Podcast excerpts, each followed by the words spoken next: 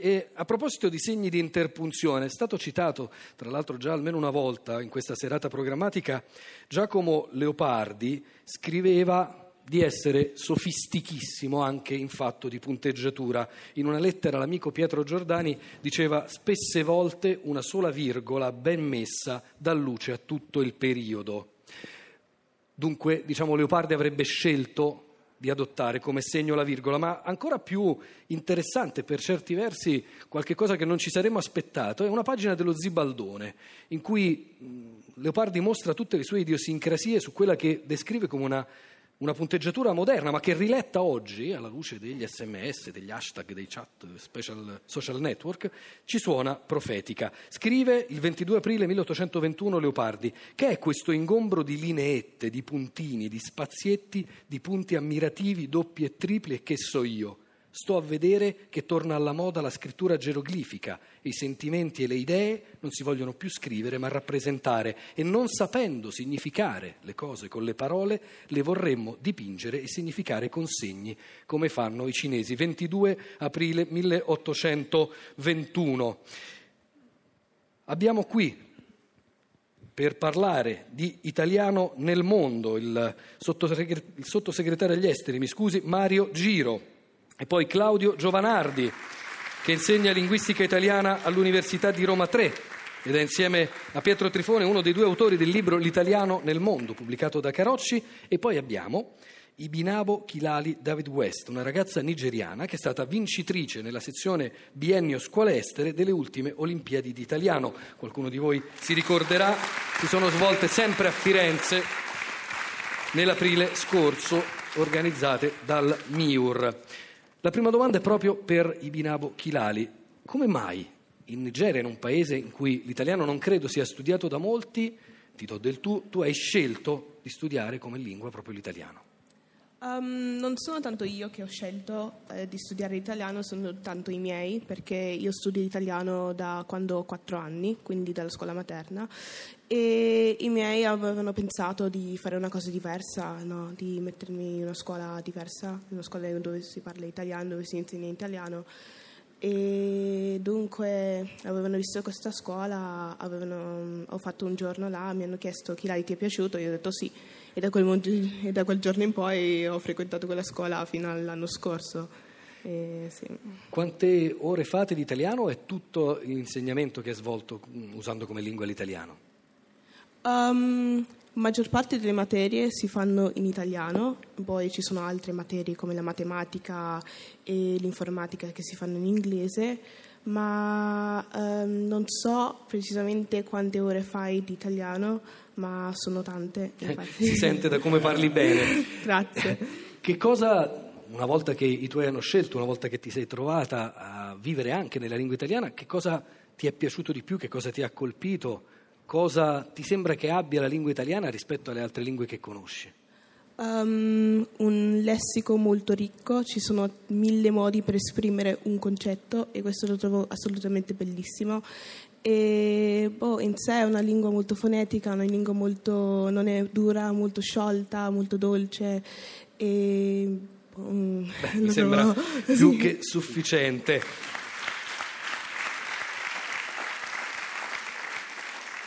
Claudio Giovanardi, qual è Nigeria a parte, più in generale la diffusione oggi dell'italiano nel mondo. Una notizia di pochi giorni fa dava l'italiano come quarta lingua più studiata al mondo, l'ottava più usata su Facebook, diceva quest'articolo, un bacino potenziale di interessati di 250 milioni di persone.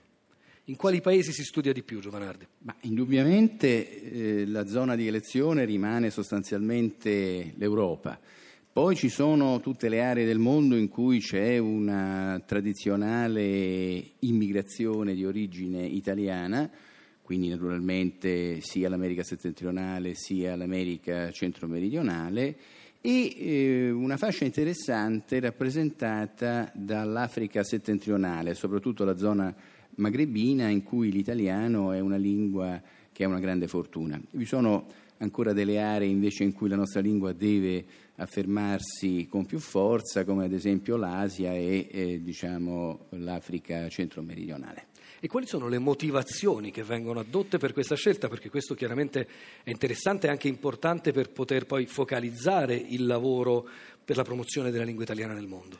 Certamente, ma dunque la motivazione principale resta la cultura, intesa nelle sue varie sfaccettature, non solo la letteratura, ma anche l'arte, la musica e, e diciamo, le arti più recenti come il cinema e il teatro. Però eh, non è trascurabile anche l'attenzione che viene riservata all'italiano come strumento lavorativo. Anche come strumento di lavoro la nostra lingua ha un certo successo, soprattutto ovviamente in alcune aree come quella eh, balcanica o ancora sempre l'area dell'Africa settentrionale. Poi c'è eh, una grande importanza da attribuire alla voglia dei figli dei nipoti delle successive generazioni dei nostri immigrati di riscoprire la loro lingua di origine, quindi quelli che possono essere chiamati viaggi di ritorno, quando spesso si torna in Italia per riappropriarsi della propria identità. Paolo D'Achille poco fa in Radio 3 Suite parlava dell'importanza dell'opera lirica e della librettistica come veicolo, come stimolo e come spinta, poi insomma qui a Radio 3 i nostri ascoltatori lo sanno bene, per l'apprendimento dell'italiano. Indubbiamente ancora oggi l'opera lirica resta un veicolo fondamentale, però vorrei aggiungere che eh, la diffusione dell'italiano è legata anche a fattori che non vengono tenuti nella giusta considerazione. Penso ad esempio all'opera fondamentale che svolge la Chiesa Cattolica. La Chiesa Cattolica ha una funzione centrale come volano della nostra lingua, se consideriamo che gli ultimi tre papi sono, stati, sono e sono stati stranieri ma hanno usato l'italiano in discorsi ufficiali, se consideriamo che tutte le università pontificie che agiscono a Roma e in Italia hanno come lingua di riferimento solo ed esclusivamente l'italiano. Quindi la tradizione rappresentata certamente dall'opera lirica, dal melodramma, ma anche questi aspetti di novità che eh, nel panorama contemporaneo sono di grande importanza. Sottosegretario Giro, eh, tra poco cominciano gli Stati Generali della Lingua Italiana il prossimo 21 e 22 ottobre a Firenze, tra l'altro in contemporanea con la quattordicesima settimana della lingua italiana nel mondo. Noi della Lingue Batte dedicheremo una puntata speciale agli Stati Generali il prossimo 2 novembre e ci mancherebbe, Grazie. fa parte, come si dice, uso un calco, in questo caso della missione della nostra trasmissione. Qual è l'obiettivo che questi Stati Generali si sono posti?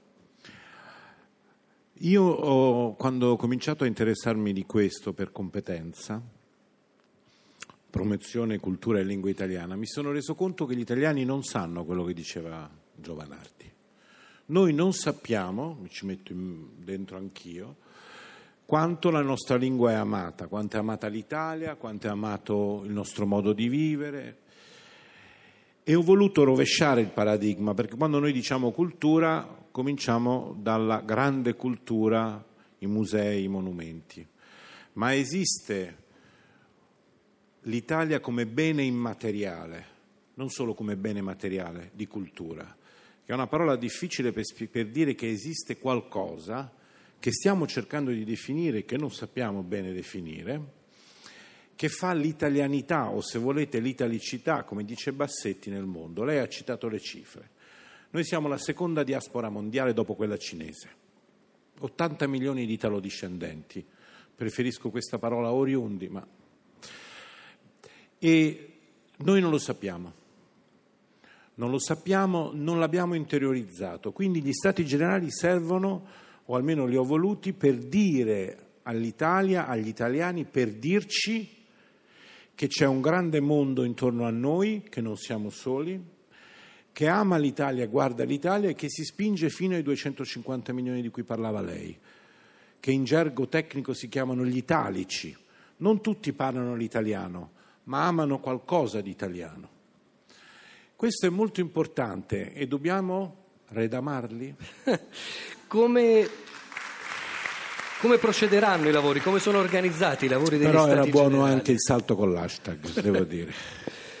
Ammetto. Come funzionano gli stati, come funzioneranno gli stati generali della lingua italiana? Chi è coinvolto? Come procederanno i lavori? C'è una parte per tecnici, per esperti, che sarà il primo pomeriggio, ma la prima e la seconda mattina io voglio un impatto, abbiamo chiesto, abbiamo voluto, l'abbiamo pensata insieme al Ministero degli Esteri, il Ministero dell'Istruzione, della Ricerca, anche al MIBACT, il Ministero della Cultura, come un, un evento che impatti il grande pubblico perché gli italiani lo sappiano facendo parlare degli italofoni famosi, degli italiani che girano il mondo come Arbore, da 25 anni con l'orchestra italiana, in italiano, Tosca, La Serra, la, la, la, l'attrice turca, e tanti altri così. Adesso qualcuno Dunque, si, dei si, testimoni si, dispiacerà o, o che non me li ricordo tutti. Dei testimoni o degli ambasciatori dell'italianità e della lingua italiana? Sì, degli italiani all'estero, e di tutto quel grande mondo che ci circonda e che noi, forse perché chiusi in noi stessi, presi dalle nostre cose, in questi ultimi vent'anni, ma io direi anche un po' sempre, abbiamo in qualche modo dimenticato. E questo secondo me è un, è un grande errore. È un errore da tanti punti di vista. È un errore perché l'Italia porta con sé un senso del bello, del buono, noi volte, di cui noi siamo abituati, perché a noi ci riconoscono uno sguardo, ci riconoscono uno sguardo speciale. Per questo dicono che l'italiano è la lingua degli angeli, o la lingua del sì, che era chiamata così perché c'era la lingua doc, la lingua doil e la lingua del sì, che sarebbe la nostra. Ma Qualcuno anche diceva perché... l'italiano lingua del no, se non sbaglio era Pasolini perché poi abbiamo cominciato a dire sempre no. Gli spagnoli dicono, e qui uso un'altra, è il no, ya lo tenemos, il no già ce l'abbiamo, cominciamo a cercare il sì. Il sì è molto importante e io non è che lo faccio perché voglio una guerra contro le altre lingue, non è questo. Mi auguro. No, no, perché c'è chi lo crede, no? Dobbiamo l'inglese, Secondo me l'inglese è diventata la coinè mondiale e dobbiamo anche accettarlo, è importante imparare l'inglese, che i nostri figli imparino l'inglese, ma l'italiano non è secondo, nel senso che si usa tanto, l'abbiamo spiegato Giovanardi, non voglio ripeterlo, ma la sua presenza anche è un esempio di questo. Eh. E poi è importante anche da, fino da questo, dall'umanesimo italiano, che è impalpabile, ma esiste, vi assicuro esiste, vi potrei raccontare delle storie interessanti, ma magari, qualcuna magari la racconto, eh. fino, mi lasci dire solo sì. questa cosa, fino al contributo che può dare alla crescita economica. Voi immaginatevi cosa vuol dire il ritorno di flussi, di turismo, certo. l'interesse per l'Italia. L'Italia non è un paese forse per turisti, è un paese per viaggiatori ancora, però può diventare questo grande polmone della grande bellezza, per usare il titolo di un film, di cui molti sentono di avere bisogno. Il Premier dice c'è una grande voglia d'Italia nel mondo, è vero, e la lingua è sicuramente uno di questi grandissimi fattori. Grazie. Ibinabo Chinali, l'esperienza delle Olimpiadi d'italiano, lo ricordiamo, organizzate dal MIUR con l'Accademia della Crusca, con l'Associazione per la Storia della Lingua Italiana, che esperienza è stata proprio la bellezza dell'italiano e anche essere al centro di Firenze? Um, è stata un'esperienza molto particolare, cioè, um, uh, non so come descriverla perché avevo mille emozioni, cioè, era molto bello um, stare con altri ragazzi, altri ragazzi che sono andati nello stesso processo in cui sono andata io e poi altri ragazzi che venivano da altre parti del mondo, cioè gli vincitori dell'estero. Poi in sé è stato un'esperienza che uno deve, cioè, è unica al mondo, non si può ripetere. Binavo, lei in questo periodo vive in Italia, studia sì. in Italia? Uh, vivo a Torino, cioè sono in convitto, al convitto nazionale Umberto I a Torino, e studio lì. Per studiare? Um, frequento la classe seconda del liceo classico europeo. E pensa di concludere i suoi studi qui in Italia? Sì, Bene. molto probabile, sì. In bocca al lupo, davvero, a Ibinavo Chinali, David West. Un'ultima domanda a Claudio Giovanardi. Quali sono gli operatori che portano la lingua italiana nel mondo e quali possono essere le prospettive di espansione a breve, medio termine? Beh, gli operatori sono Innanzitutto eh, gli istituti italiani di cultura all'estero che eh, ci rappresentano sono circa 90 e all'interno dei quali sono organizzati numerosissimi corsi.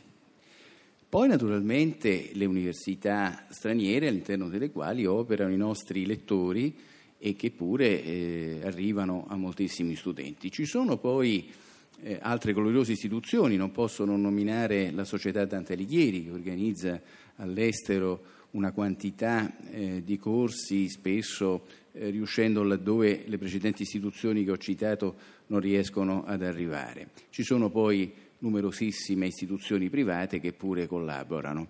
Per quanto riguarda le prospettive, io credo che mai come in questa circostanza valga il detto che non bisogna adagiarsi sugli allori, cioè è importantissimo eh, perseverare in una politica di diffusione, di attenzione nei confronti della nostra lingua, sia all'estero ma anche in Italia. E per questo forse una giornata programmatica può servire. Grazie a Claudio Giovanardi, grazie al sottosegretario Mario Giro, grazie ai Binabo Chilali David West.